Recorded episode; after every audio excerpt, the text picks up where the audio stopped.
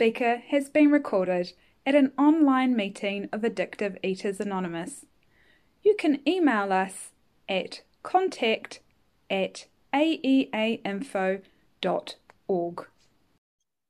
Thank you. And Shan, if I could ask you to please unmute and share with us.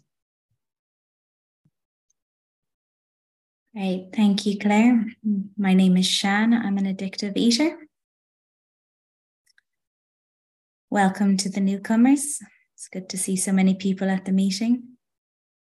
Um, I thought what I might try and do is just share a little bit about what brought me to Addictive Eaters Anonymous and what were the things I really needed to do in the very beginning as a newcomer. So, I suppose, firstly, what brought me here was that I wasn't the type of person who just developed a problem with food uh, later in life. Um, I was one who always had a problem with food from a very, very young age. I don't think I was born with a off switch when it came to eating. Um, I, I don't really remember as a as a kid when I ate really ever getting a sense of feeling full. Um, food excited me. I got excited by eating and food, um, particularly the high fat, sugary, uh, sweet foods. Um, but I was just always drawn to wanting to eat. Um, and I can recall from a very young age that not having that off switch, I I would be sick a lot, you know, in food, eating food. I, I would vomit quite often because I just kept going. Um, I would say as a as a child, you know, my eating would have concerned my parents. I learned from a very early age that the way I wanted to eat was different from other people. And so a lot of my eating was done in secret. Um, I used to take myself off and, you know, just just eat wherever I could where there wasn't other people around. I would hide food. Um, I remember hearing a member talking about eating in the bathroom, and it gave me such a flashback to trying to smuggle food into the bathroom. Um, I used to love being in the kitchen when there was nobody else around. And I had weird behaviors, you know, I knew which floorboards in our house creaked and which floorboards to avoid on the way to the kitchen. Um, going down the stairs, which which stairs to skip so nobody would hear me sneaking in. How to close the kitchen cupboards really quietly. Yeah. Um, same with the fridge and the freezer. It was just very young to be doing strange things like that with food. But I never, you know, it never occurred to me as a kid or growing up that that was a problem. Um, I'd say as time went on and into my teens and late teens, my addictive eating morphed itself in different ways. I hated the effect of gaining weight. And so dieting, extreme dieting, um, was something that I did.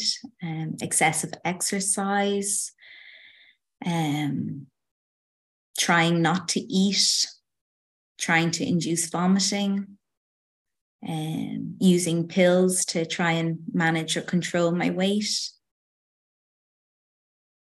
And that obsession to want to eat all the time and want to lose weight was just with me all of the time.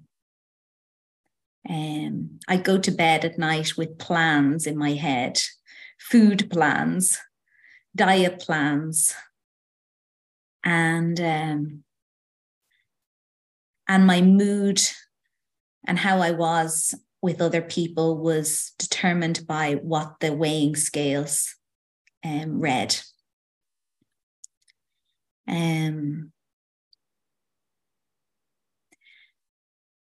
and when I came to this fellowship, I was introduced to the book Alcoholics Anonymous, which I thought was a very strange book for an addictive eater to be introduced to.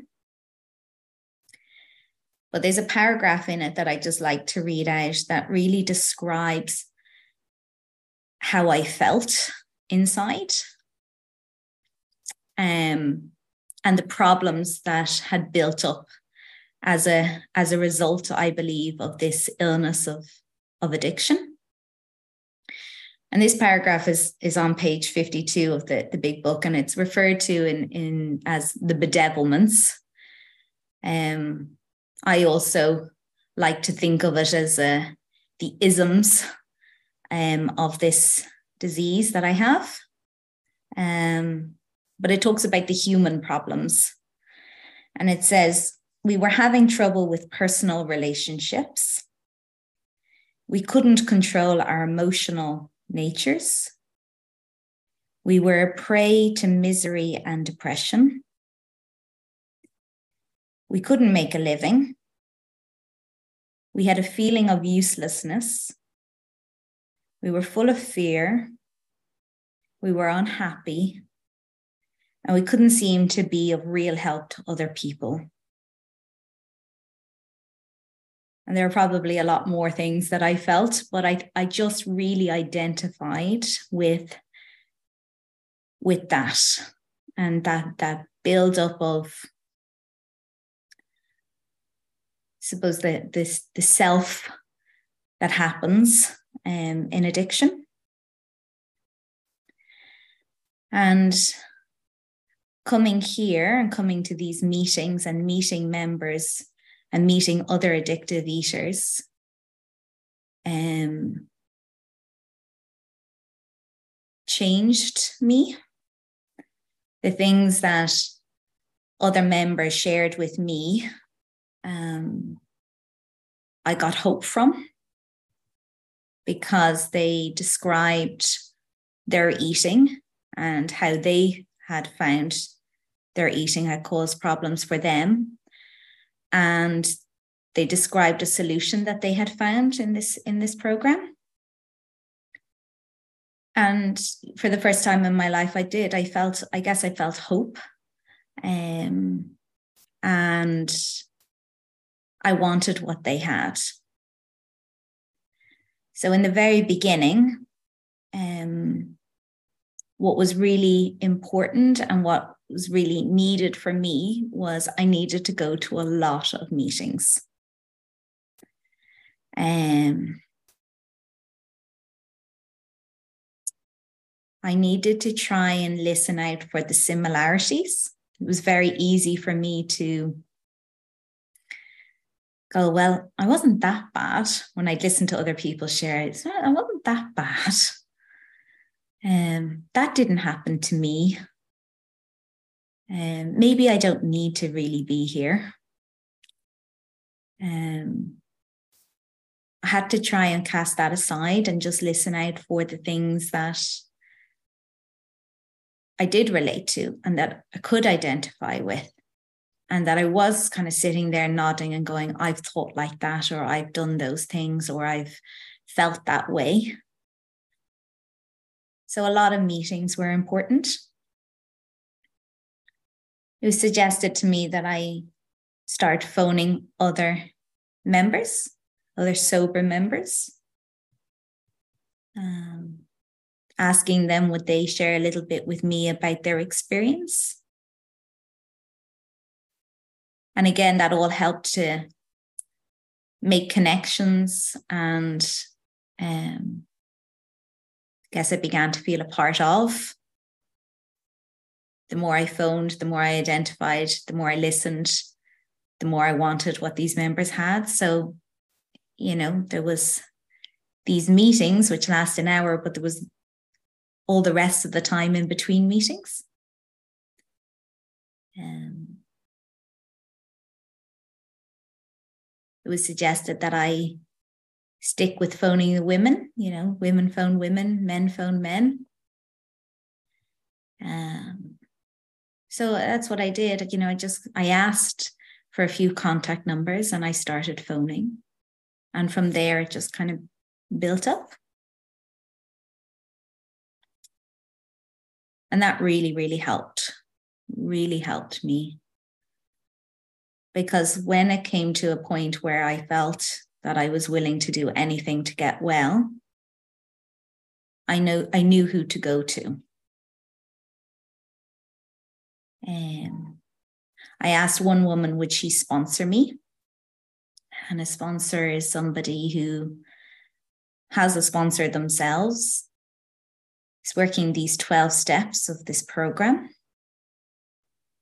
living this way of life, and trying to help somebody else. And so I knew that um, I needed to do what these people had done if I wanted to get well. Um, I needed to surrender the addictive eating, food. And I knew that there were other substances that were making me very unwell, that also this addiction would swap to. And so they were substances that I needed to be willing to let go of and, and, and surrender. And I believe that, you know, there is a power greater than myself because I wasn't able to do that. That powerlessness, that unmanageability, that inability to be able to stop when I really wanted to, I couldn't do it. Um, prayer wasn't too excited by the idea of prayer. But when my back was against the wall and I had nowhere else to turn, I did say, God, if you're out there, please help me.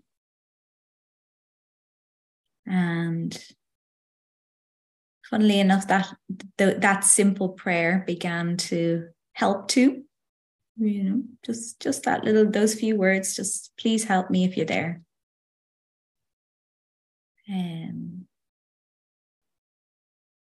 so yeah meetings contact sponsorship the 12 steps prayer. And in the beginning my sense of a higher power or something greater than me was was the members in these rooms because they had found something that I wasn't able to find before coming here. And that was something greater than me. And in time and through the 12 steps, my feelings and my attitudes and my behaviors began to change. And today, the obsession and that craving and that compulsion to want to eat and use other substances is no longer with me it's all around me you know it's all around all of us. We go down we go down the road go down the street go to a supermarket we pass a cafe past restaurants. We're with other people that are eating drinking using perhaps. And uh you know there is that defense. And before i had no defense. So this program really, really works. It has worked for me. It's worked for many others for uh, many years. And um, yeah, if you're new, you're welcome. Just keep coming back. And um, I'm very grateful. Um, life is a real joy. And those, the devilments, those isms, you know? They don't have the power over me like they did when i came here. They don't rule my life the way they did when i came here. And um, and what's on offer here i believe is freedom.